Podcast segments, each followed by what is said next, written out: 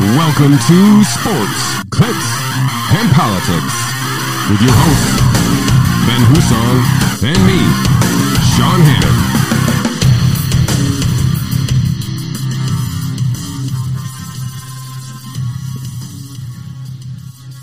Welcome to episode 64 of Sports, Clicks, and Politics. I am Sean Hannon. I am joined, as always, uh, with the charming and wonderful Ben Husong. Thanks. Uh, thank you for joining us. Uh, another week here in uh, the wonderful world of uh, craziness, Crazyville, Crazy Town. All of the above. Yes. Are they suburbs of a bigger metropolis that we're unaware of yet? Let's hope not. Yeah, probably. But I can't imagine anywhere quite as dumb as this right now. Yeah, this is pretty crazy. Um, before we get going into the uh, show topics here, can you uh, all take a little bit of time and uh, share this video? Uh, hit that thumbs up, give a like to the uh, video. That helps us uh, with the what are they, Ben? Algorithms. algorithms and uh, you can subscribe to the show by uh, hitting the uh, notification bell and being alerted to when we get new content so we got a little sports to cover finally a little bit uh, we got a little nfl Yeah, buddy. pga's wrapping up here um, some exciting golf over the weekend um, we got the the rise of some meme stocks again Love it. Yeah somehow i got involved i don't even know too. how That's fun Every now and then you get roped in. and uh, we're gonna we're gonna uh, rehash a story that we covered last week about OnlyFans, but with a different twist. Ooh. Yes, and uh, we Are get you to a ta- content provider now? uh, you have to stay tuned to find out. I Whole guess. body. There you go. Um, we're gonna cover a little bit of New York stuff. Uh, uh, your boy Cuomo had to give up his uh, Emmy, Couldn't have happened to a nicer guy. What and we I don't know if you saw we have uh, twelve thousand new COVID deaths overnight. you know, I did notice that. everybody, did. everybody else noticed too. So we'll Everybody freaked out when Florida had 900 because of an adjustment and they Yeah. called it a failure of leadership. We had 12,000. Everybody's like, well, we already knew about those ones. The uh, and then we're gonna uh, touch on ivermectin, one of our uh, uh, recurring topics here. I heard there's a new crackdown, so maybe we'll be part of this one. Not yet so far. Good. But uh, there has been this uh, weird uh, assault on uh, ivermectin in the in the media just in the last like week or so. So I figure I want to touch base on that again too. And I found a couple articles that I think will be interesting. And then, you know, another thing that we've been bashing home here about natural immunity. Wait, what? Uh, yeah, That's a thing? It's a thing. Uh, it looks like uh, some other people found out that it's a thing, and we're going to be able to cover that as well. So Thank God. Um, Science. yeah i guess let's uh, let's start with golf so i was eliminated from the playoffs Sorry. so we finished ninth out of we had to finish the top eight so we finished ninth we, we had a chance to win we were ninth and we lost to the 10th place team so we flip-flopped and we they went they got in and we they kept us out so Sorry to hear we, that. we're just terrible That happens. on to more important golf. Uh, Patrick Cantlay over the weekend uh, uh, has taken position uh, for the uh, FedEx Cup Tour Championship, which will be played uh, next week in Georgia at East Lake. And uh, I don't know. Do you remember uh, when they changed the FedEx Cup? Remember they used to do it by points, and they had all this crazy like mathematics that have to go on right in the middle of the game, and they would kind of right in the like each In the middle of the round. Right, you have to figure out like what nobody could figure it out. But I liked when they did that. I know it was kind of confusing at first, but I liked the fact that they did adjust the scoring to traditional scoring when they just applied the points total across the board to and then basically said, okay, Patrick Cantlay, you got a two stroke lead on the guy who's in next. But it gives us going down the stretch as a typical golf viewer and a golf fan, and even more the casual golf fan specifically, you'll know who's going to win and who's not going to win. Not, you're not have to do any math involved, right? It's all Right. it's all the traditional stroke play. So, um, I don't know. Bryson had a 60 over the weekend. To almost a 59. Yeah, I he was close. He was what was it under through 23 holes? He was 17 under at one point. That's ridiculous. He's he's just he is ridiculous. Yeah. and nobody likes the guy. That's the funniest part. Is That's because he's doing it different. yeah, it's true. That's why, because he's re, I'm gonna say reinvented, but he's he clearly is a man on his own path. And because let's be fair, he's kind. He comes across as kind of a douche. Sure, and for you know, all the way up to the hat, right? So and he's had his uh I kind of like the hat. pub, yeah, I do too. Kind of public run-ins with Brooks Koepka and his fans, right? golf, so. I mean, you know, he gets like heckled basically. It's the you know, funniest thing how much they dislike each other and how public they are. They just don't care. Like, and the fans are kind of got involved too, which is.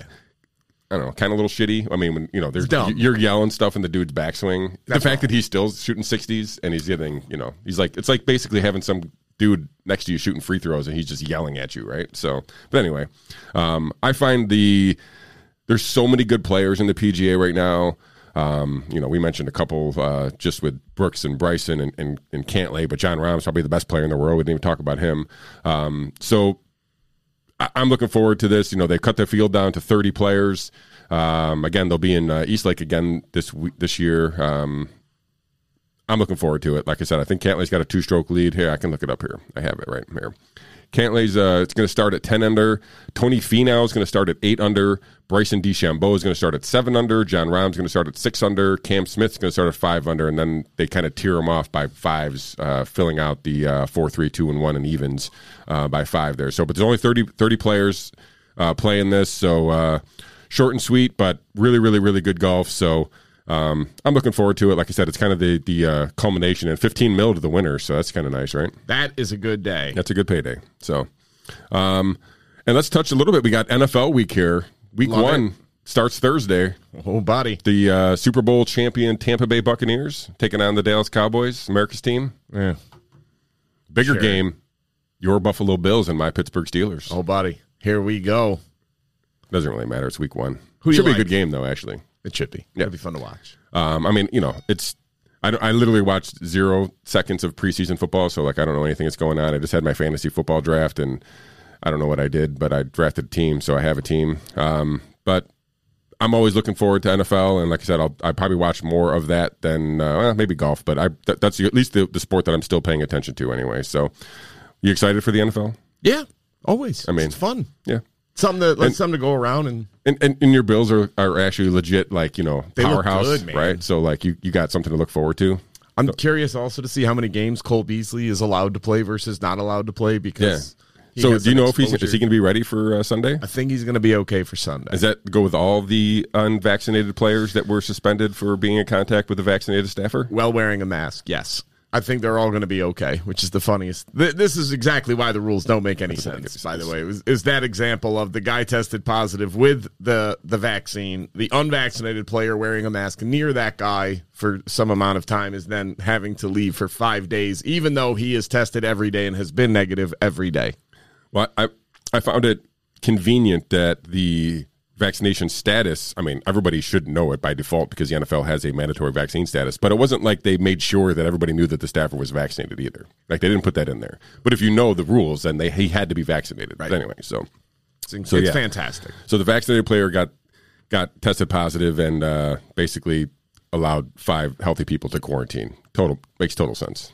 Obviously. But yeah, NFL is fun. It, it is something that a lot of people can get into, and it's unlike other sports that tend to be very regional. Like baseball, you only care about your team. Most people, you're not going across. Same with basketball. Same I think with fantasy hockey. has a lot to do with that because people have kind yes. of embraced other players, maybe not full teams, but now you're watching other teams and you kind of just you know the, there's an allure in other games. right, and it's a it, it, it's good because it's so concise. It's not 80 games. It's not 162 games. It's 17 games All of them and matter. then playoffs. Yeah, they all matter. So every game matters, and you can get into it. And it is a it's the league is fun right now. I mean, as, as much as they keep trying to screw it up, they have, they have very talented players, very good coaches. It's fun to watch. I'm excited. Yeah.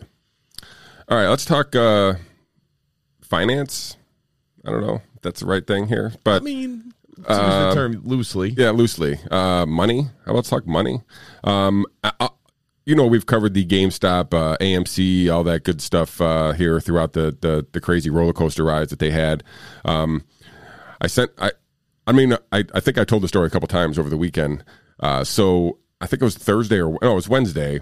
I basically had had like $128 idling in my Robinhood account for Sure. like literally months, like from the GameStop the thing that I had. So like it was just sitting in there, and I was like, all right, let me put something to work. I turned on some YouTuber.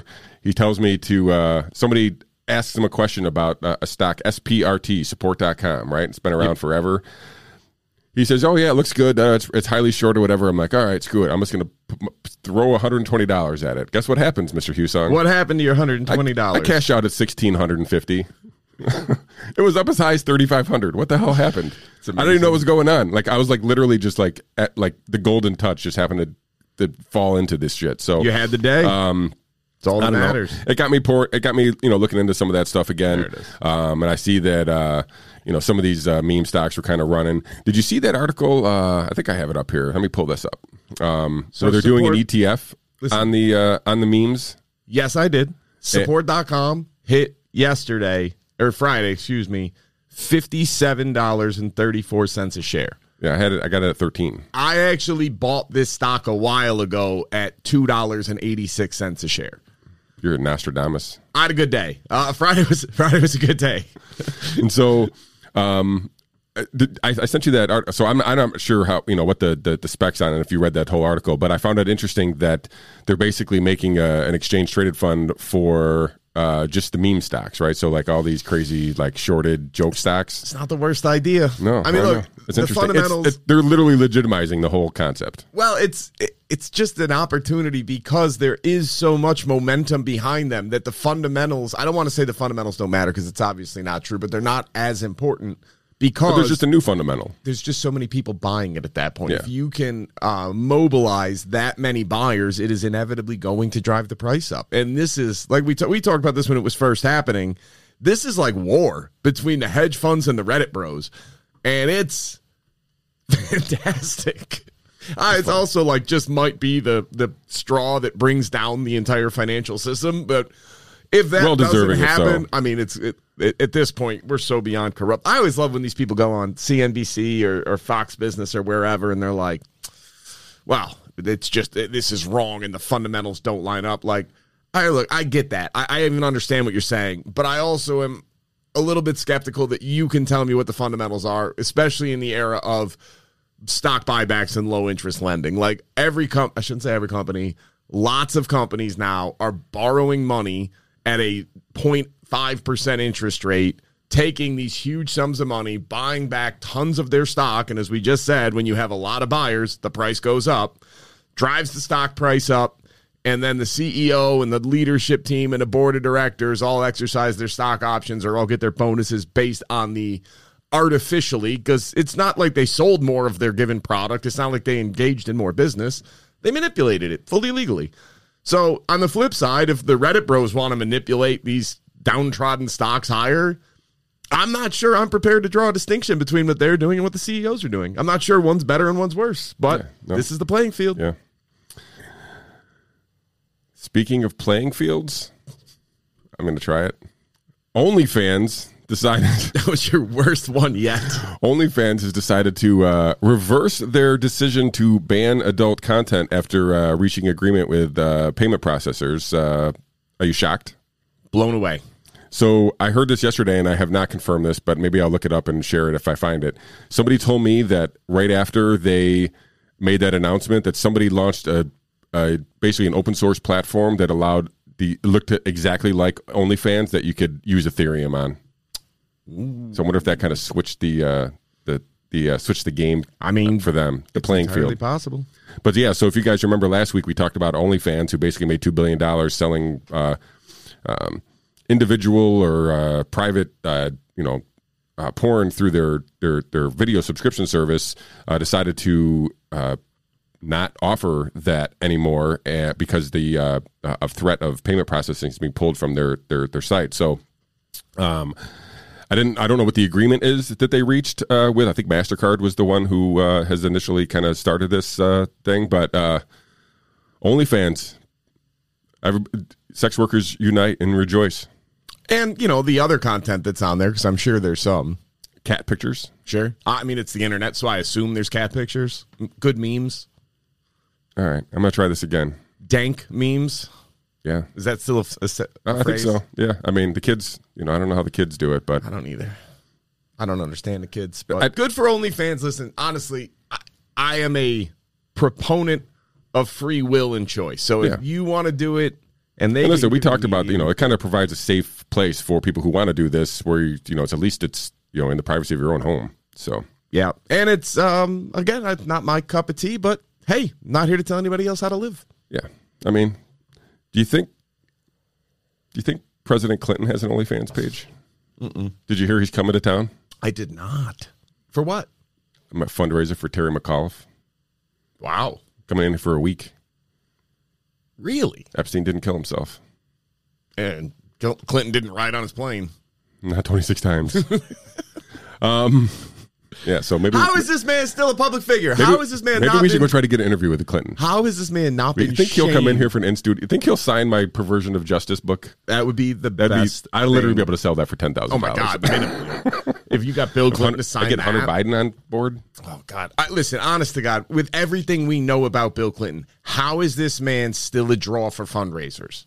I am so genuinely confused how this man could still be lionized after all of the stuff that we know. I'll send you the article about who's holding the fundraiser, and you'll know why. Oh God Almighty! For the most part, Uh, just like how is this man still a popular draw? How are we not shaming this man every time he comes in public to go back into his hole?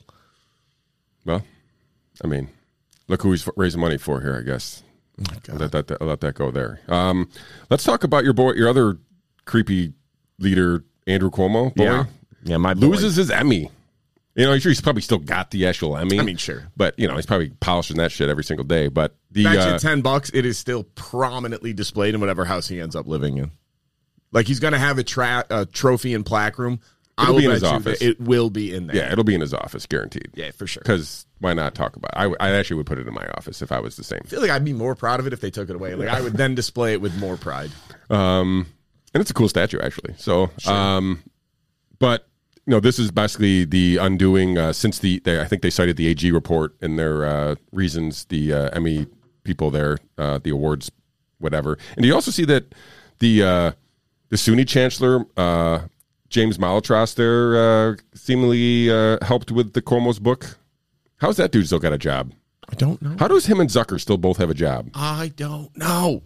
Like I thought Hochul was going to come in here and clean house. Anybody who kind of helped Please. was whether these are two of like the the linchpins of the whole thing. Listen, Kathy Hochul was the lieutenant governor while all this was happening, and she like still they the article. I remember what what I, entity or outlet it was came out with like, who is Kathy Hochul, New York's next governor? Like a champion of women's rights and a believer of women and a supporter of them and whatever else. Like, wait a minute, you're taking this angle as if she had no idea that Andrew Cuomo has been sexually harassing aides and employees for the last five years. She's been the lieutenant governor and had no idea this was happening. What am I supposed to believe here? And then she's going to come in and be like, "Well, I'm going to clean house." How does Dr. Zucker still have a job? Yeah. I, he aided and abetted. I know that's not the proper term, but I'm going for effect here. Andrew Cuomo in covering up the data from nursing homes and not counting the nursing home deaths to begin with, and signed off on the order that put people into nursing homes, that put COVID 19 positive people in nursing homes, and then had the balls to investigate his own organization and determine they did nothing wrong and it was never really the rule to begin with, and it was the rule following federal guidelines, so it's really Trump's fault. Like I said, remember they lost tons of staff in the Department of Health. I mean, all because of that they were going against public normal public policy, right? They were basically doing things nefariously to hide and cover up stuff. And the fact that they altered that report about the deaths. th- That should be alone. That's on Zucker, right? He should be out. That's him. Of course. I mean, I, mean, I know it came from the governor, but so what? Right. Like, so what? Yeah, listen, if you Like he should have he should have stepped down. If he was actually a man of principle, he would have stepped down when when told to do that, and In- then or made a big stink about it. in fairness, I don't think anybody has ever accused Dr. Zucker of being a man of principle. Uh, fair point. All right. I stand corrected. Let's. But listen, for Andrew Cuomo, getting your Emmy taken away, good. You should be in prison at a minimum. Um, it is illegal to do the things that he did. And for everybody wanting to talk about, I'm just going to use this opportunity to draw the correlation between what's happening in New York and versus how Florida is covered. So it's funny how many correlations come across here. Now, look, I don't really have an opinion on Ron DeSantis one way or another, other than to say he's been right about a lot and he has been reading the science. Now, the new um, treatment that he's pushing, which is all brand new, I, I disagree. I still think we should be using ivermectin, hydroxychloroquine, and other known uh, antiviral medications that have a track record and a proven history of being effective and are generic and low cost. I, I don't understand why we need to keep finding new and expensive treatments, why anybody is pushing these, but okay, fine. So, all that out of the way.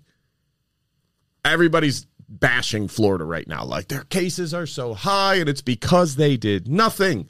And uh, they had 900 new cases today. And then you read the article, and it's like, well, it's because the CDC updated the way they wanted them count, and that leads to aberrations like this one day 900 total swing increase. Like it doesn't that you got to read all the way down to the bottom of the article to discover that.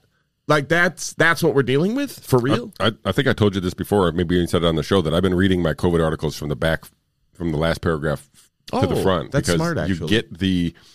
They almost always put the information in there because they want Yeah. want to be like, oh, look, we put it in there. What do you mean? You can't say we didn't do it. But it's literally so far down the article that most people have checked out before they get to it. Yeah, most So- people just read the headline and move on, and they know that, and that's what they're playing to. Mm-hmm. That's why the headlines are almost always misleading. Not outright lies, but almost always misleading because they know you're not going to read the article unless you're, you know, a giant dork like me or Yeah, you, right. who actually takes the time to read this stuff. But Yeah, well, aside, you know, say dorks, but we're also like trying to find out information too, right? So like, you would, I, would like to think that people were a little, just a little bit more curious. I kind of said this the other day to people, and I don't, I don't understand where that went. Like they, they just, they just want to be able to be told what to say and do and whatnot, and without questioning any of it. They just, Right. They, I, it seems Bizarre. so backwards. Yeah. Yeah, it's bizarre. I- It doesn't make any sense, and people want to live in their little cocoon of safety. But it's not, and they would rather live in ignorance than have to face the realities of what this implies. So, Andrew Cuomo was miscounting. Kathy Hochul comes out, new day of disclosure and forthrightness. So here's the 12,000. So New York's one day total increased by 12,000. Any similar articles to what was written in Florida about the huge one day increase under the watchful eye of this governor? Uh, no. And there shouldn't have been because it's a calculating error. It was a backlogged thing of now we're counting these, so put them in. So I'm not saying it should have been, but my God, how do you do it for one and not the other? That's what's wrong with this system. Now, also, she came in, first thing is said mask mandates across all school districts. Now, never mind the fact that that is so devoid of any grounding in science that, that like, Europe's not doing it, Sweden's not doing it, Nordic countries aren't doing it, Florida's not doing it, but God help us, Kathy Hochul's going to save us all with these cloth masks, even though they have now been definitively shown to be maybe one inch above useless, like complete uselessness. So, Ron DeSantis has a you are no mask mandates. They're not allowed to put on a mask mandate, and everybody goes nuts. Oh my God, he's to kill people. It's crazy. A judge has overturned it. That judge is to get overturned, by the way, because here's a simple fact, folks. If a governor has the legal authority to mandate that all schools wear masks, period, end of sentence, then a governor also has the authority to mandate that no school can mandate masks. You can't have it both ways. You either have the authority as the governor or you do not have the authority as governor. I don't care which way you want to go, but you got to pick a lane and stay in it. Because if you're going to celebrate that Kathy Hochul is going to mandate masks, and then you're going to say Governor DeSantis does not have the legal authority to mandate masks, that is cognitive dissonance and nothing else. If you have this authority, you have the authority for it to go both ways. If you're saying he doesn't have the authority to do that, then neither does Governor Hochul. Sorry, I don't understand how you can even draw the distinction. You either have it or you don't. Am I crazy here? Yeah, I mean, unless I mean, and I would have to really get into you know state constitutional laws whether or not that would actually be a thing. But Right. I, I don't. I'm, I'm I'm not going to do that. So Yeah, me neither. Um, How about just from a fundamental fairness right, it should. It, but you're you're you're right, and on principle, that's how it. I mean, you know, if to- you to argue one or the other, should have the right, authority, then you have to have right. the authority to go either you way. can't argue one or the other. They Right. either have to be yes or a no. Right. Those both. two So- things are the same side of the, uh, different sides of the same coin. So It's, I don't know. Yeah, and, and just to wrap up the the twelve thousand deaths. So, so basically, the adjustment was from forty three thousand four hundred to fifty five thousand four hundred. So now, now we're number one again. Thank God. You almost have to think that's the reason, right? Just so that when they when the, when every single time that that data came out and that chart came out, that we would just they weren't number one. New York wasn't number Oh, one. yeah, right? It was just basically a plausible enough calculation difference to make sure that they weren't at the top of that list every single week, every time it was posted, every single time any media covered it, you would see that state, our state, New York, at the top, and Cuomo just couldn't deal with it. No, and now it's they brought it out and did it on the day she brought in, not because she's going to be committed to openness and, and transparency. It's because now it's on his watch, not hers, because he was technically still governor at that point. So That, those are his deaths, not hers. Right, and these remember these twelve thousand deaths were basically the ones that weren't being calculated in nursing homes or outside. No, of, it was because they were they were likely COVID, but not counted because of where they died. So it wasn't just nursing homes; it was anybody that died Right. outside of the healthcare right, system right. that that likely had COVID, but it was too early and they weren't testing them, even though it was they had all the symptoms. But Cuomo didn't want to count those for obvious reasons because it made him look bad. Uh, and then the nursing home one was just a joke. Of everywhere else in the world is counting nursing home deaths as if you got it in a nursing home and then died anywhere, you were a nursing home death. And New York State came out and were like, well, if you leave the nursing home and go to a hospital and die, even if you're only there for an hour, that's a hospital death, not a nursing home death. All right, cool. Like if that's what you want to do, but then you can't use those numbers to compare yourself to other people's nursing home data because you know it's two different standards. But it's exactly what we did. It's exactly what Dr. Zucker did in his report. So forgive me when I say Dr. Zucker is not a man of principle, but it seems fairly obvious that he's not. Now back to Florida, sure, if if that's okay. go ahead. So right now everybody's talking about, oh my God, the ICUs are 85% full and there's COVID increases from last year of this and the deaths are up and this and this and this and this. Yep. So let's talk about seasonality, folks. Florida's flu season, believe it or not, is not October to January. Sean, when's when is Florida's flu season? Uh, I'm going to guess right now. I'm going to say Ju- starts end of June, usually peaks right around the end of July, and is pretty much done by August. Here we are. So Florida's in its flu season, and yes, their their ICUs are at a higher capacity. Hey guys, little quick pop quiz: If you run an ICU, even at a nonprofit or a for-profit hospital, what do you want your ICU capacity to be at? How many of those beds do you want used at any given time? Uh, please tell us. Over ninety, because otherwise you're not making money. And you're not able to fund what happens. Because guess what else is in the ICU? The most expensive treatments. So that's where you're making your money as a hospital. And if you remember, we covered this with Dr. Doe uh, when he was on our show a year year- ago, basically talking ago, about yeah. that. And we were talking when they they basically making all these same arguments about Texas, right? So Right. Houston was Houston's being overrun. Their ICUs are X whatever, whatever. So we had uh, Dr. Doe on from Houston, Texas, and he basically said, "This is how we measure ICU capacity, and we're right in, we're right where we want to be." right because there's normal icu capacity and then there's like catastrophe capacity And he mentioned that they could double that. They had a plan to double that. They could and he said that needed to. everybody has a plan Right. to double that. So this is crazy but now again let's compare and so everybody's saying like well they're going to run out of this and that and they need they need oxygen and whatever else. And don't get me wrong it's not like it's going wonderfully in florida. Like no people are getting sick. I'm not i'm not denying that. Uh, they keep lying and saying it's kids. It's not kids. There is no statistically significant increase in children in icus from covid-19 there's kids in hospitals, there's kids in ICUs, but the vast majority of it is RSV, which is a normal respiratory virus that comes around every year during flu season. Like and, this pro- is and we probably got a piggy, uh, little backlog of those uh, cases built Yes. up over the last few months, a year. and they keep testing everybody who's even if they don't have COVID symptoms, they're giving them PCR tests for COVID, which is still just absolute insanity. so there's an We got another two months of that. Yeah, it- this is nuts. Um, but there's estimates that roughly 40% of COVID hospitalizations are not COVID. It's just people that tested positive while they were in the hospital for something else. So, all right, fine. This is this is still crazy. But what nobody's talking about is right now New York's numbers of COVID are really bad. Like we compared to this time last year. So we're not in a flu season, we're not in any type of of a big spike, but we're up cases are up I want to say about 400%.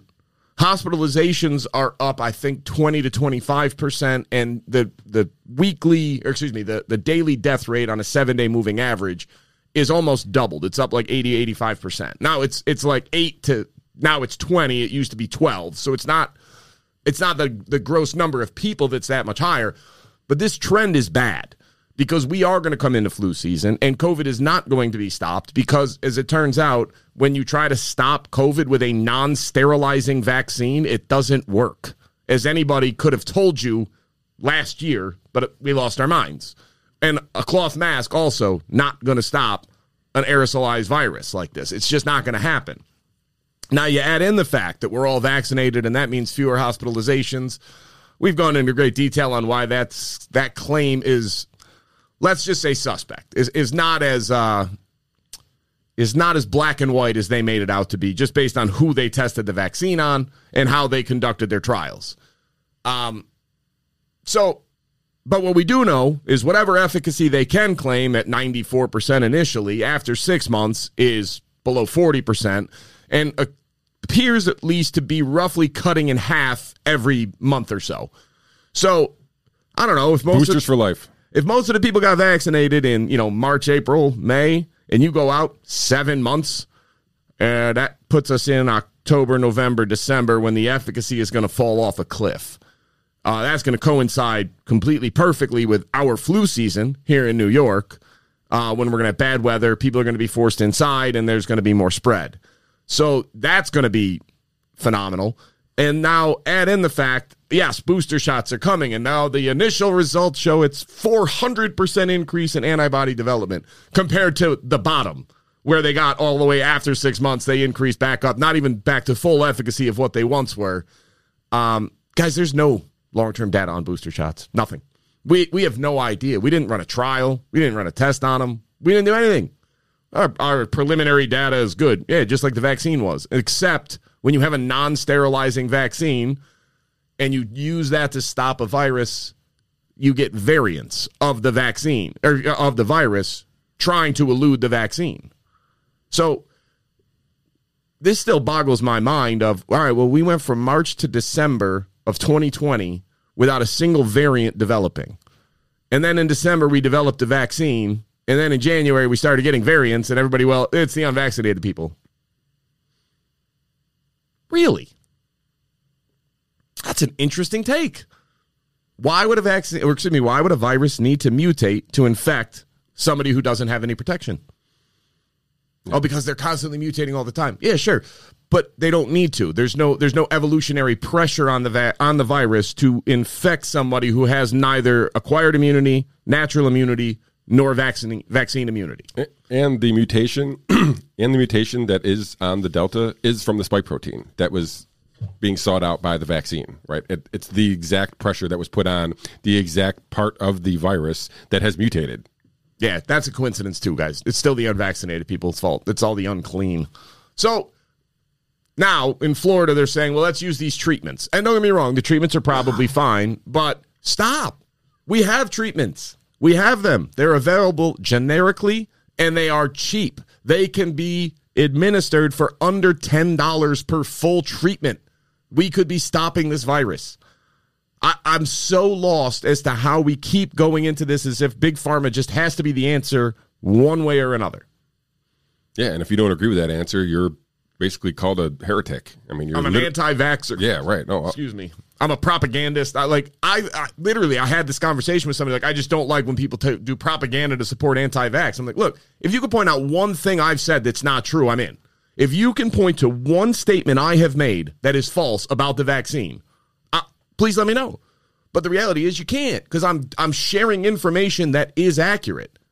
And now, like we have data from all over the world, guys. It, it, like if you're so myopic that you're only looking at your state, your region, your country, or Florida, and saying, "Well, obviously this works," I'm begging you, expand your view, pull pull back a little bit, and look around the world. Sweden has 30,000 teachers in their country. They never shut schools down for anybody under ninth grade. No mask, full in person, no social distancing, no mandates.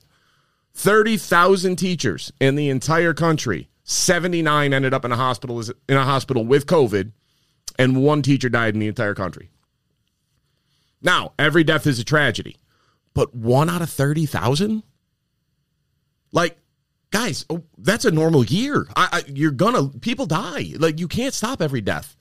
And instead, you get states or you get countries like Australia right now, which is returned to being a penal colony, where if you go outside, you're under, you're fined a thousand dollars. Did you see that New Zealand had a, reported their first death from the vaccine? I think they're locked down now. Oh, did they really? Yeah. Oh shoot.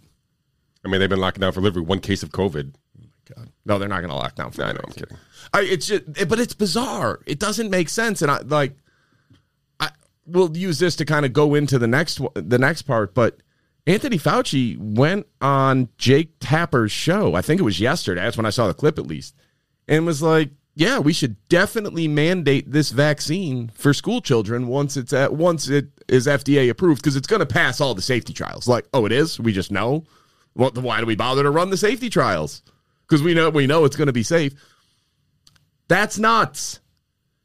This is a statistically insignificant threat to children. Here's the ironic part it's been a statistically insignificant threat to children from the beginning.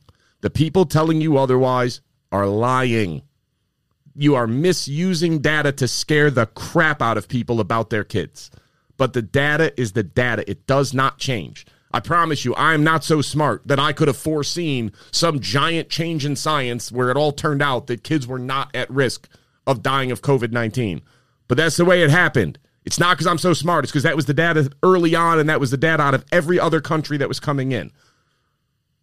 This has not changed. No, it's always crazy that that was not like just championed and like actually made like, hey, listen, at least this thing is not you know affecting our kids. But nope, the exact opposite. They just try to make it. Speaking of, there are some places in the world going the opposite way. You mentioned Florida a little bit, doing things a little different, and Sweden as well. But and I'm not sure that this is necessarily doing things different. But you do see that Denmark is. Uh, removing all of their COVID restrictions. I think on uh, September 10th. Uh, yeah. yeah, September 10th. Uh, basically, the health minister says there's uh, COVID is no longer a critical threat to society. Now they cite their high vaccination rate, which is uh, like third highest, highest in, the, world, yeah, yeah. in the Europe in the European Union anyway. Um, oh, sorry. So, but either way, I, it'll be interesting because they do say that if there's a rise in cases, that we'll re-implement these things. But Oh, they're going to be they're, they're, basically they're saying that their their vaccine is the reason why they're uh, removing their their their restrictions anyway. So Denmark, I got bad news for you. Let's talk about one of our uh, our favorite subjects here at the uh, Sports Clicks and Politics. And uh, if you haven't already done so, please uh, share and like this uh, video. Yeah, let's get banned. Yeah, let's get banned. This is probably the one to get us banned. We talk a lot about stupid stuff here. We didn't even talk about Hunter Biden at all, really, either. But um, this ivermectin in the last week or so, you know, we've been talking about this for I don't know what, like a month, six weeks maybe now. Actually, I think this is we a, a, a while. That we've been talking about ivermectin. Yeah, a long time. Like, at least I guess to say at least six weeks anyway. Oh yeah, for for sure at least. But in the last like week, there's clearly been an uptick of media coverage about it. Um, we mentioned the, I think it was the Department of Health from the state of Mississippi who put out something about you're you know, not a horse, you're not, you're a, not horse, a cow. Right? Um, and I don't know if you saw Dr. Uh, Pierre Kory put out, you know, he basically uh, part of the uh, frontline COVID nineteen critical care um, coalition. Yeah, uh, basically, you know, he's using that quote, um, and they're basically, you know, this is a a drug that's been used four billion times on humans. So the fact that they're medical professionals and public health officials calling ivermectin horse medicine. Yeah, livestock dewormer. That's the other one. I um, it's really just like belittling a Nobel Prize winning drug right. to livestock dewormer. All right, listen, like, come on. Let's put this in proper context again. Ivermectin was developed about 35 years ago, I think it was 35 40 years ago, and it was implemented in Africa. It eradicated river blindness. It eradicated elephantitis. All right? two diseases that were completely crippling to people in that region of the world and they had they have eradicated it it worked so well the people who developed ivermectin won the nobel prize all right that's how amazing this medication was and now even if you don't believe ivermectin works even if you're not convinced by the studies or you want to cite the one study that that was very terribly done and had to be retracted cool that's that only leaves 13 peer reviewed trials that demonstrate effectiveness. But all right, fine. The one, let's focus on that, even if you don't believe it. Isn't it weird that legitimate, serious medical personnel are referring to a, to a medication with one of the safest risk profiles ever developed for a medication, eradicated two significant diseases in a, in a continent, and has 40 years and over 4 billion uses across the world as horse medicine? Isn't that weird? Yes, it is used for horses too. As it turns out, it is used for deworming cattle. It has multiple purposes. I know, shocking. But it's really, really good. To to call it that, like, think about what you're implying to people. Like you're implying that this medication was developed and, and worked on for that purpose, and that's not true. It was meant for humans. It, it was developed as a way to do this, and it worked so well and had so few side effects that it was an, it was amazing. It was like a miracle drug. Imagine you lived in Africa for a second. I know it's hard for some of you to do, myself included, but imagine river blindness was an actual concern. Like you live near a river, there was germs in the river that ended up getting in, and the elderly people had such a high rate of it they had to be walked around by youth, by the uh, younger members of the tribes of the communities, because they couldn't see. After so long living near the river, they got river blindness, and then this drug comes along and cures all of them. And now somebody's going out from the Missouri or Mississippi State Department of Health and calling it horse medicine. Guys, you got to open up your eyes. Like, this is nuts. This is unjustifiable that you would come out and call this medication an animal medication just because it also happens to be used on animals. This is wrong. Yeah. And like I said, to, to your point, it, it, whether or not you think it's an effective treatment or an effective prophylactic against COVID, it passes all the safety measures. And, you know, as Rand Paul brings up a point, we brought this up you know, back when we first talked about this, because of the idea, uh, the way hydro- hydroxychloroquine got covered, this is basically just that 2.0, right? right? And it's a it's literally a orange man bad reaction as opposed to anything about the actual medicine or drug itself. It is the culture that surrounds the medicine that is being attacked except it's not i mean like i said we just have this decade long safety record of this drug and we have proven uh, efficacy against other debilitating viruses and parasites and whatnot. And it's again, it gets it get literally gets treated like it's poison, which is just crazy to me. It's I mean, it's it, it's really. Uh, I think it was. Uh, Dr. Chris Martenson, he uh, I don't know if he made up the hashtag, but I saw it there first where he was doing it's pharmaganda. So instead of propaganda, it's pharmaganda. This is literally pharmaganda. Yeah, this is bad. And I hydroxychloroquine again, look, I'm not making this up. It had an impact on mortality. Now, was there a huge randomized control trial demonstrating it with a good target group and a good control group compared to and that, that we have long range data on? Nope. Guess what else we don't have that data on of an RCT with long ranging data? The vaccines. We don't have it. You want to know why? They vaccinated the control group. We don't have one. So, let's just say we now have established whatever efficacy that they could claim for this drug for these vaccines is now below 40% after 6 months, okay? Hydroxychloroquine had a range of it at a severe mortality drop and it was a, something between a 65 and an 80% reduction in mortality when administered early on in treatment. Um I, I don't want to tell anybody else how to live, but I think 65% is still higher than 40, right? Yeah, like I said, and I the whole idea of stay home, don't do early treatment, and when your symptoms get bad enough, call us back is mind-bogglingly backwards to me as well, right? It's insanity. Like, it's you're literally saying don't get don't go into the sunlight, stay indoors where the virus spreads more and let the symptoms fester until you're bad enough that you need to go to the ICU. Yeah, it's it's crazy. It's it's backwards of health. You're not you're not treating. You're you're just trying to like prevent. I don't even know what the goal is anymore. E- either way, so hydroxychloroquine, like yeah, was it hundred percent effective? No, but it, it a lot of studies came out and said very positive impact when taken properly and when taken early. And then ivermectin came out, and even if you take it late, it was having a pretty good impact. But the range was somewhere between the, the drop in mortality from all these studies was somewhere between 80 and like 92% drop in mortality rate and consistent. And again, long term safety profiles for both drugs, minimal safety risk when taken proper dosage. All right. We can't say any of that about the vaccines. I know the vaccines are safe and effective, but we don't have long range safety data. We don't. It's not going to be completed until the end of 2022. Oh, well, you know, with vaccines, within the first three months if you're going to have long term safety problems because they always present that early. Okay, but have we ever done an mRNA vaccine before? No. No, it's we haven't. I know it's not brand new. They've been working on it for 18 years. Okay, cool. Let's have this conversation again. Which of these two things do you want to be true? It's a brand new medication and this is an emergency, so we need to shorten the trials and we need to run animal testing alongside human testing in the name of saving lives, but they haven't been completed yet. Or that in 18 years of development, they haven't been able to clear an animal trial. Which of those two things do you want to be true? That they haven't been able to successfully complete an animal trial that did not result in the deaths of animals. Which one? I'll give you either one. And they haven't been able to find a coronavirus vaccine that hasn't been able to basically attack itself. So, like, Yes. these, these things don't work together. I mean, that's troubling too. Yeah. like the uh, every, they've tried these before on coronaviruses and similar uh, flu-like viruses that mutate and everything else, and it it didn't go well ever.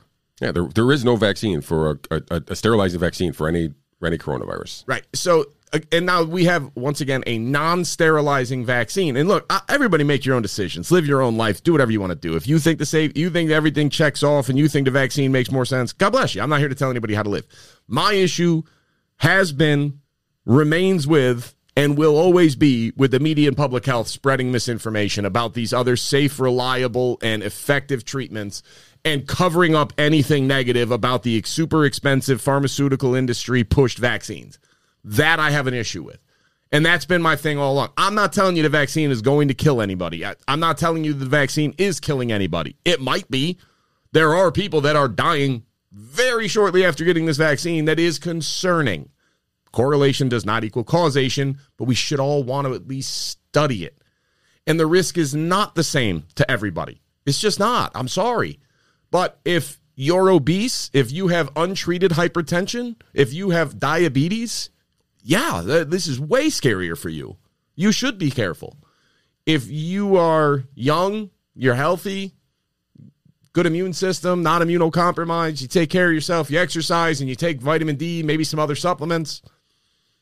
Yeah, you're it's just not not the same risk. Not close to the same risk. It's not like one is a 50-50 shot and the other's 40-60. It's like one is a 10% chance and one is a 0.0004% chance. This is not close, but we act as if it is. I, I every time I see somebody that comes in and like I finally my kid finally turned 12, I got him the vaccine. I'm so happy now. I just get a little sad. Like you've been you've been so misled on what it is and I I don't tell it I listen I'm I, hey good for you. I'm not here to tell anybody how to live. Same way if your kid comes in and shows me a, a painting like I good for your kid. I'm happy for their kid. I'm happy that your kid's happy. But I do wonder long term what are going to be the consequences of what we've done here because we're not doing this for the truth. We're not. I don't know what the purpose is. I don't know what we're doing this for, but I know it's not truth because if it was truth, nobody would be seriously considering mandating a COVID 19 vaccine that is non sterilizing and drops below 40% efficacy after six months and continues to cut in half every month if that trend continues for children under the age of 12 who are zero statistical risk unless you have some major immunocompromised situation. Otherwise, typical kids, zero statistical risk of getting it and almost zero statistical risk of spreading it to an adult. Doesn't happen. So, how is this a serious conversation that all we're waiting on is the FDA approval, which at this point is a foregone conclusion, that we're going to mandate this for schools and people think this is this is smart and reasonable? Like we don't even want to wait for the How did this vaccine get full FDA approval before Well, a long-term safety trial was done? My my assertion is that they they're rushing the FDA approvals so that they don't have to worry about the emergency youth authorization because they know ivermectin works. right. Oh, So- it's a given. And I want to touch one more story on Sorry. ivermectin here. The uh, uh, a lawyer, uh, a law firm that is, I believe, it's in Western New York, and I can't remember exactly what town they are in, so I apologize. But uh, Ralph Lorigo is back in the news, but this time he's back in the news in the state of Ohio, Okay. outside of Cincinnati, where a Butler County judge ruled in favor of a woman last week who sought to force a hospital to administer ivermectin. This is uh, an insertion by the uh, auth- article. An animal dewormer that federal regulators have warned against using COVID 19 patients. A little injection in there by this person. But to her husband after several weeks in the ICU with the disease. So the, her husband was in the in the ICU.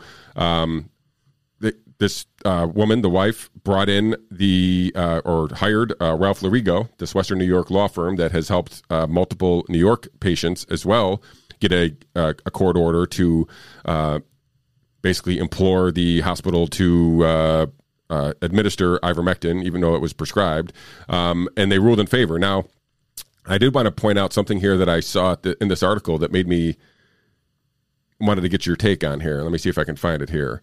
Um, so there's a law in Ohio that basically says um, and it was just passed, which I found was also. Oh, and, uh, real quickly in this in this article, uh, they interview a Dr. Leanne Chrisman Khawam. I'm not sure how to pronounce that last name, but anyway, they literally call the FLCCA, the uh, Frontline COVID Care Critical, snake oil salesman. Wow. Yeah, I mean, like, come on, literally one of the most recognized clinicians in, in the in the country, and the, she's referring to them as uh, snake oil salesmen. So, um, so here's this thing I wanted to read. So I'm just going to read this uh, little paragraph here from the article. It's unclear why the hospitals didn't mount any defense under a new law passed in the state budget this summer that grants healthcare providers the freedom to decline to perform.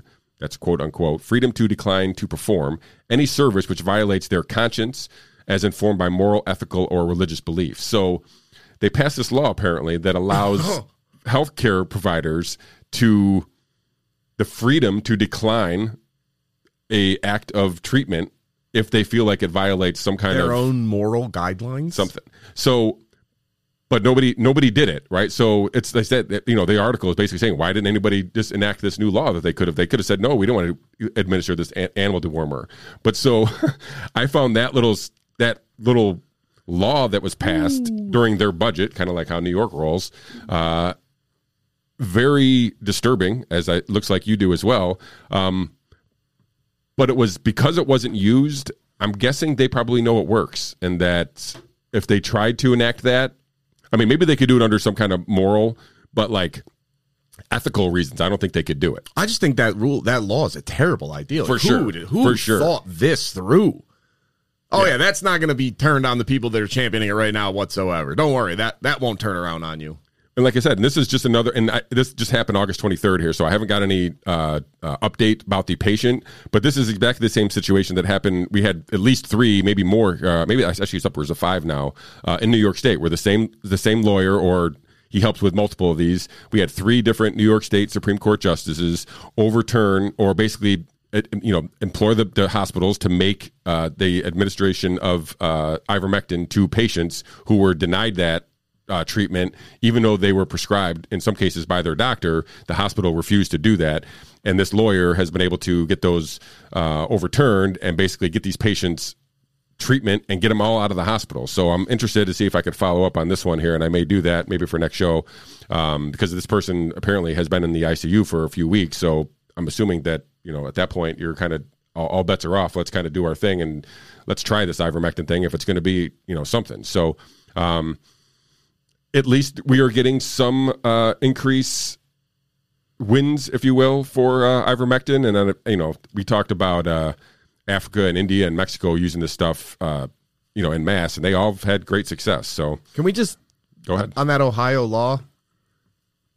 Are you looking it up or No, something? Oh. no, no. Uh, if if you're like a, a, a big pro-choice person, um, how do you expect this to work out for you? And Seems pretty conflictory. I mean, I feel like this is you're setting yourself up here. Like, uh, I wouldn't, and I don't want to get into the debate. I don't, I don't want to get into that. That's that's Yeah. relevant to the conversation. Just just me working from the the legal standpoint of like, hmm, Yeah. well, if anything was going to violate a doctor's moral code, and it, yeah, let- let's see how this one works out for you. This this is going to end super well.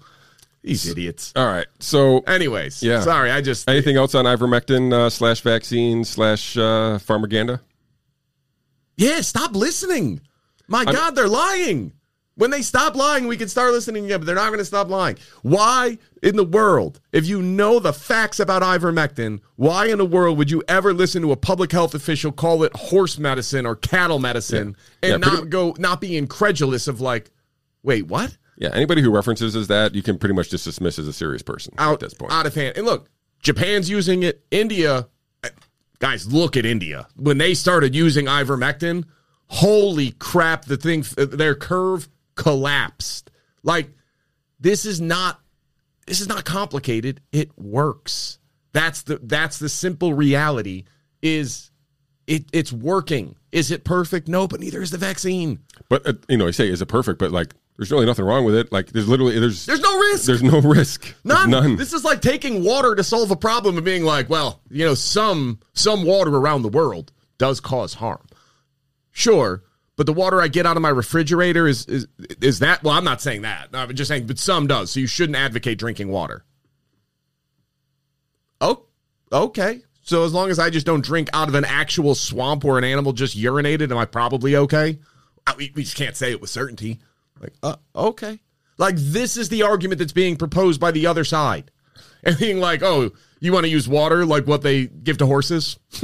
okay. Yeah, use those horse nutrients.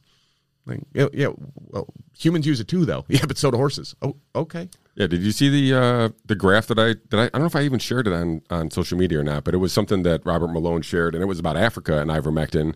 You and shared it's, it on Facebook, I think. Okay, it was like a blue line and an orange line, and they show the the countries that did use and did not use ivermectin. They, they had been using them pre-COVID, right? This was like a A regular staple. yeah, this is part of a prophylactic treatment that they use for malaria and all the other mentioned the river blindness and a bunch of other things that they use in there is basically a, a safe prophylactic. And you can see the countries that did use it and the ones that didn't use it, and you can compare the deaths, and it's strikingly different. Of course it is. And that's the problem. Is these are not serious people. And I guess I shouldn't say it. These are people that should know better.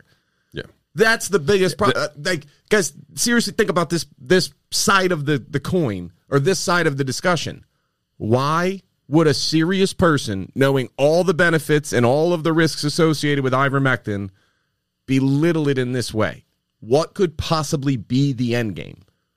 Why would the same people look at a vaccine with an efficacy rate that cuts in half every six months and say that's a better option, even though we don't have long term safety data on it? Follow the silence. It's incredible. All right, sorry, I'm, I'm done with that now. All right, so- this, this next subject will make make way more sense. So yeah, at least we got that going. So, a gigantic study. Um, I think it was something like seven hundred thousand people. Does that seem right? Sure. It was some gigantic study out of Israel. Um, they were basically testing the natural immunity of previously uh, recovered uh, COVID nineteen patients. No, And I was reliably told that we had no reason to believe that natural immunity remember when remember when herd immunity was said it wasn't even exist. Remember we had that little like three weeks of existence where herd immunity didn't exist, and then like two weeks later, like okay, it exists, but we only get there through the vaccine. Or remember when the CDC changed the definition of Yeah. herd immunity on its website from a combination of vaccinated and people with requ- with acquired immunity, and they took out the part about acquired immunity? Yeah. That was cool. That's Yeah. not weird. Yeah. I mean, so it turns out that uh I don't know, Ben. We were right again. I'm telling you what, for a, a bartender and whatever the hell you want to call me, like we're pretty good over here. Ice our cream scooper? record. Yeah, let's go with that. I mean, soda fountain. I got boy. a few businesses. So Soda boy? Yeah, Does that work? soda boy. Yes, let's go. The most belittling one possible. That's what I was going for. I like it. Um, so it turns out that uh, I mean, they try to. That this is from uh, Science Mag, so you can see that they're clearly trying to make sure that they weave enough pro-vaccine sentences into their article to make sure that it actually gets published. Um, and they talk about how well the, those who had uh, were pre- uh, recovered and had a, one dose of the shot showed even a little bit better, uh, you know, immunity, whatever.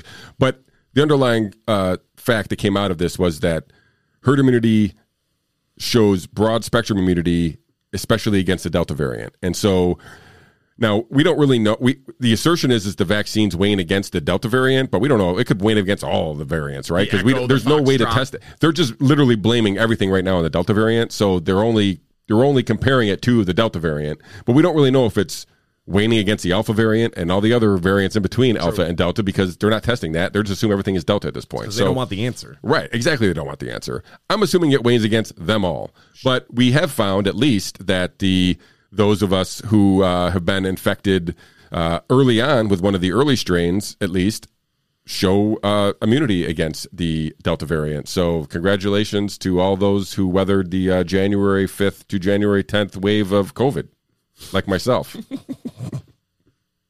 I mean, I got it a little bit later, but I you know, again, this is a, this is another thing that we have talked about that doesn't make any sense.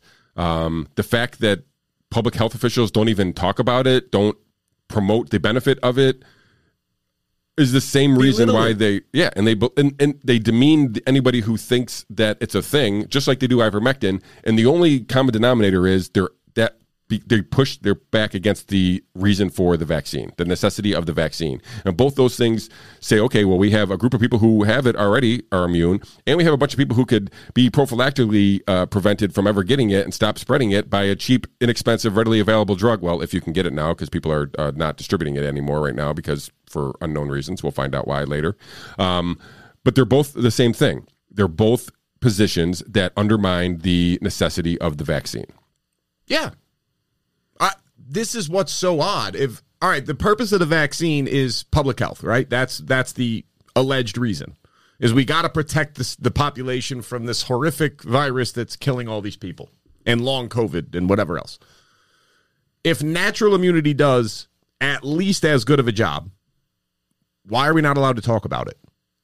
And I love the thing that came out there like, well, it turns out if you get uh, vaccinated on top, you get even more antibodies. Mm, okay. But if I already have natural immunity, which results in me having a roughly one in two million chance of getting this thing again, and the vaccine, and let's go with the most generous measures imaginable, takes me from one in two million to one in 2.1 million.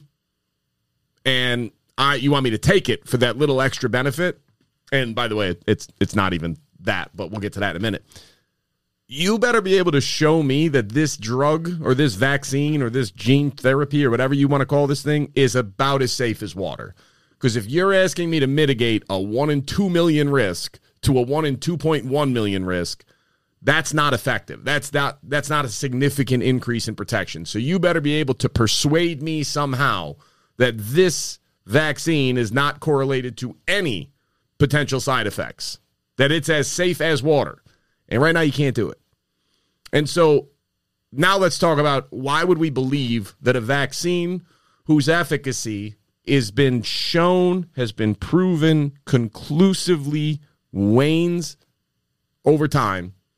And roughly, it looks to cut in half, and it, as it goes on more, the efficacy drops faster. So that's that's the pattern right now. I don't know if it's going to hold, but that's what's happening. And after six months, it's below 40%. And we'll find out soon. I keep using that number because we have Israel to go off of. They were the first widespread vaccinated country. So they're six months out. They're coming up on seven. After seven, we'll have a better uh, number. Um, I don't see any reason to think that it's going to stop waning. I don't think any there's any reason to believe it's going to plateau. So you're telling me if I get this non-sterilizing vaccine on top of my near perfect natural immunity protection, it's somehow better? Are we sure? We sure that one's not a tie? Yeah. Like I, am going to roll with my human immune system and go with at it. I, I don't see any reason why not to. I'm not sure. I'm not sure why, why, why how this has become controversial. It's amazing that if you say that, like, no, I had COVID, I recovered, I'm good. That people are like, well, why don't you get the vaccine? Like, did you not hear what I just said? Well, yeah, but the data shows this. Like, no, the one test that came out and said that, I guess there's two now, both only measured antibodies, never got into T cell or B cell immunity, and didn't look at long term effects. But after seven or eight months, long term immunity from natural acquired infection is vastly outperforming vaccine immunity. And then they look at you like, you're not a doctor. I know. I read the work of doctors and then make a decision. I know that's wild to think I could actually understand some level you. of basic science. How dare you? Or everything we've known about coronaviruses and our immune system for the last eight decades. Ah, no, forget about all that. And this has been my, my issue all along of, well, it's a novel virus and we just don't know. Like, that's not the same thing as let's forget everything we've ever learned about medicine, health, public health, and human beings and pretend like it's the plague. Yeah, it wasn't it wasn't a brand new virus, right? It was a novel coronavirus. There's a bunch of coronaviruses out there. We've dealt with coronaviruses again for decades. Like this was not some new like space virus that came out of nowhere, right. right. It's just a different version of the other one. So to throw out all the information that we had collected on all the other coronaviruses just because it's a new version of one, it seems just asinine. It's it is the opposite of public health. Like this is crazy.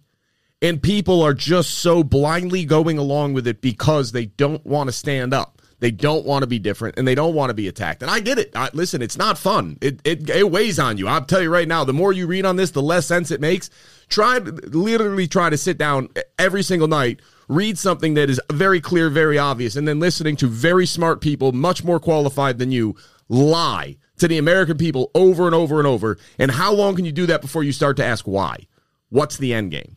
Because this doesn't make sense and it's unjustifiable. This is not an honest mistake. This is not an, uh, you couldn't make these mistakes. There's no possible way. And they've made dozens of those. Yeah. And they always make the mistake in Same the same direction. direction. Every time. Every effing time. So you're looking at this, and I promise you, it weighs on you because eventually you start to really play that game of, well, what is it? And look, we don't get into the real conspiracy stuff on the show. Like, you- I can There are some assure wi- you, there are some wild oh, ones. my There are some wild ones. There's some stuff out there that'll make you super uncomfortable, and you're just like, God, I hope that's not true. It's all you can come up with because you can't dismiss it. Right. You're like, God, I hope that's not true, and it weighs, and it's hard. And I'm not, I'm not going to tell you that it's not because it is, because it doesn't make sense.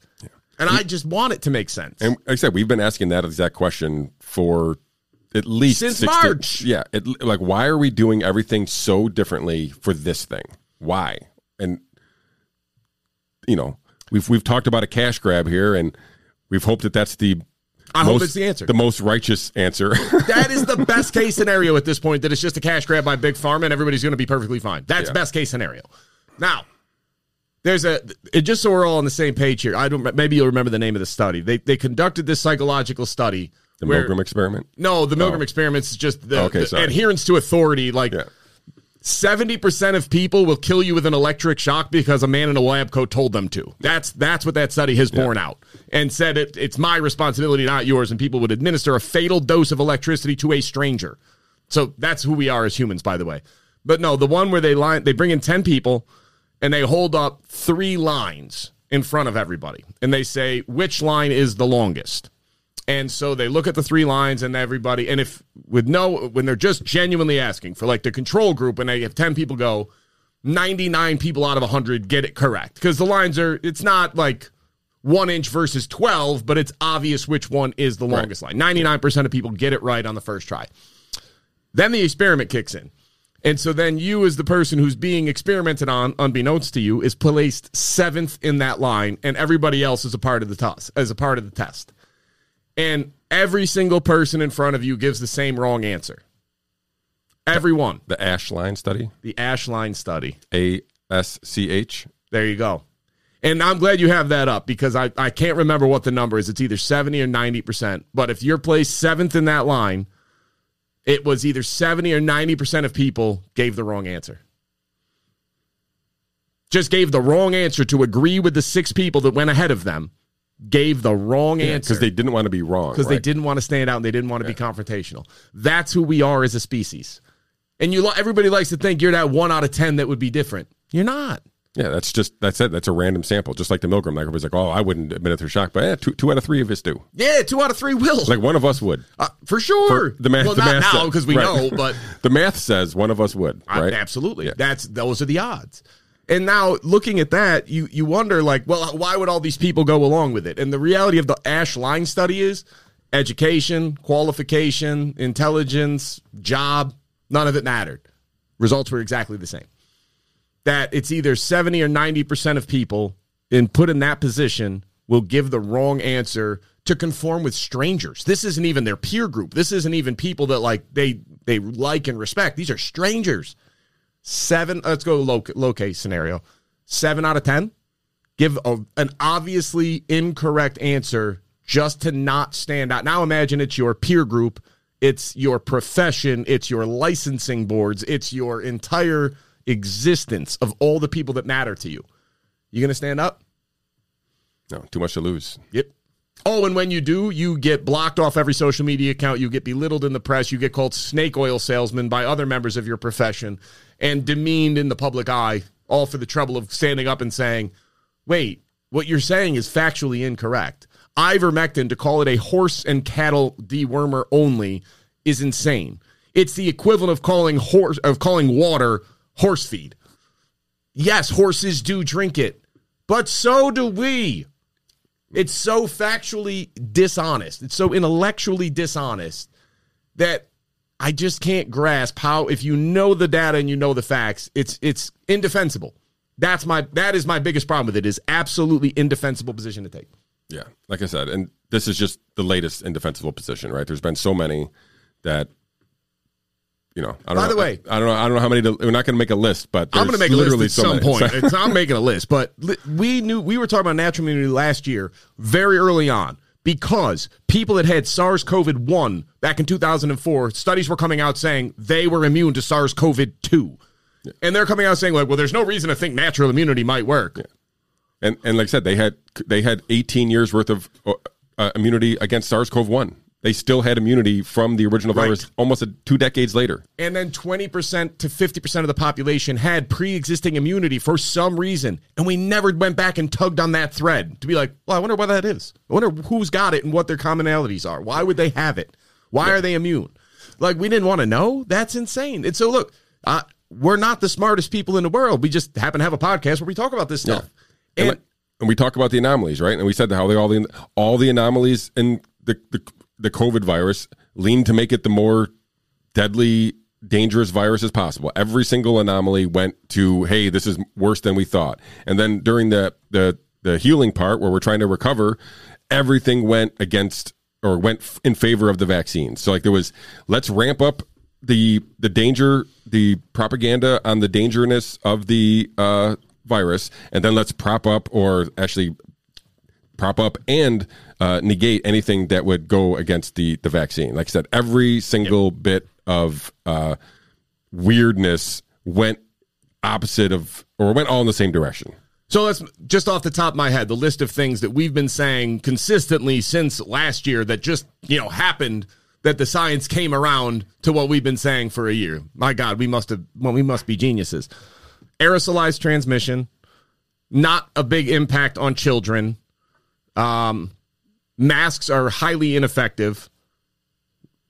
Asymptomatic spread is exceedingly rare if it exists at all, but pre-symptomatic spread also exceedingly rare. That turned out to be true um, treatments with ivermectin and hydroxychloroquine. We started with hydroxychloroquine until ivermectin came on. PCR have a PCR positive impact. PCR Oh my god, PCR tests are an absolute useless measure of, of in the midst of a pandemic on asymptomatic people. Um, the vaccine is not going to hold up to be ninety five percent effective. We I said that as soon as the data came out, and I read I read the actual trials of who they tested it on, and went, "There's no way it's not going to hold up." It, it can't possibly hold up because you tested it on the wrong people. So if it held up, it would be an anomaly that you got so lucky. We talk about we I mean, we didn't talk about the overclassification of the deaths, right? So like it had to be the primary. Yep. You know, anytime anybody died with or uh, from COVID, they all got uh, marked as COVID, regardless. Um, so like Lockdowns all- weren't going to work. yeah, all of the things that need to make make COVID more uh, scary in the public were done, and all the things that were uh, done to basically uh, ease the uh, minds of people into the vaccines has been done. It's just a weird uh, marriage of two things, and I don't think it's all that. You want to know what I got wrong? Population density. I thought population density was going to be a huge factor, and it's not at all. I got that one wrong. I was completely wrong on that one. But look at, I'm not a scientist. I'm not a doctor. Neither are you. How is our track record this accurate? How are we getting this right so much more than the people who know this, study this, and live this every single day? I, I, I really want an answer to that question because it's inexcusable that we have this many more things that we've been right about over time than them. Yeah. Uh, it doesn't make sense. The only, it's not because we're smarter. It's not because we know it better. The only answer to make sense is because they're knowingly lying. They are not following the data. They're not. Listen, in reality, we have better sources and are willing to at least entertain other sources. Right? These the the the legacy media and these public health officials have just circled the wagons and be like, "This is the message. Any other message is blasphemy. is And- misinformation yeah. and you should be deplatformed and kicked off. Yeah, right. And Sweden, we were right about that. Like this is this way makes way more sense. What they're doing is going to prove in the long run to be far better. You want to know how many deaths per day Sweden is at right now? About zero. give or take zero. Yeah, they, they might get one on occasion. But I like I, I don't say this to be like, oh, look at how smart we are, because we're not that smart. Let's just be frank. We're not. We're just looking at the same data, and I'm telling you, it's not because we're smarter. It's because we're actually relaying what the data says. We're looking at things objectively and going, I, I don't have anything to sell. Are you making any money off of our, our messaging here? Uh, almost nothing. I don't got a stake in Pennies. Pfizer. I don't got a stake in whatever company can make ivermectin. I'm not profiting anything from No. this. Like, I, I have no agenda. other than looking at real data and going, and then looking at public health officials lying and going, wait, that's not right. That that is not what the data says whatsoever. And then reading the study and being like, oh my God, that's where you're lying. And like I said, the problem with if, if they were just offering recommendations with this bad data and then we could just ignore it, that'd be one thing. But they're not. They're making policy decisions on this bad data, and now we're have to force behavior on us that doesn't make any sense, and that's where the problem is, right? And- like if these government agencies were just like, "Hey, we got some bad data. This is the bad data. You guys can decide if you want to do anything in the bad data." Then I'd be like, "Okay, that's bad data, and I'm out of here. I'm not doing your bad data." But that's not what they're doing. They're going, "Here's a bunch of bad data, and you have to do it." Yeah. And this is and I don't like the direction we're trending in. I don't like that people are already supporting mandates on school children for this. I don't like that people are encouraging businesses to mandate this of their employees. They're wishing death upon people who are unvaccinated. Their people have lost their minds. Yeah, like we should deny them health care. Like, you're nuts.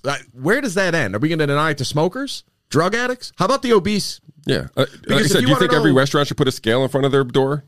And if you're, you know, I don't know, you get a BMI index of Yeah, like- uh, over some number, some arbitrary number, then you're not allowed in. It's it's crazy. Like, and that's way higher of a healthcare cost over Yeah. time. Obesity and smoking, way higher. It's not close. And now, uh, like the military thing, like they're going to mandate all service members get it. And guys, this is this is nuts. Like, I'm so happy I am not in that particular organization anymore. Because if I had stayed in, I'd be in 19 and a half years right now, and there's no way I would stay for 20 because it's not uh, it's not justified.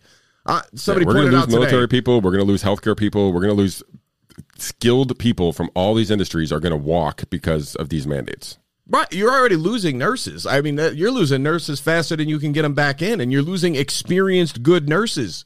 You're not losing nut jobs. Yeah, because they have the data. Right, and not only that, they have the data. They've been working right along these people for the last year without a vaccine. So you know, I don't really blame them for being like, no, I, I think I'm good. And also, there is no profession more familiar with how full of nonsense doctors actually are than nurses. Exactly. There's nobody that will talk to anybody who's been a nurse for a long time about like how much just reverence and absolute respect they give to doctors.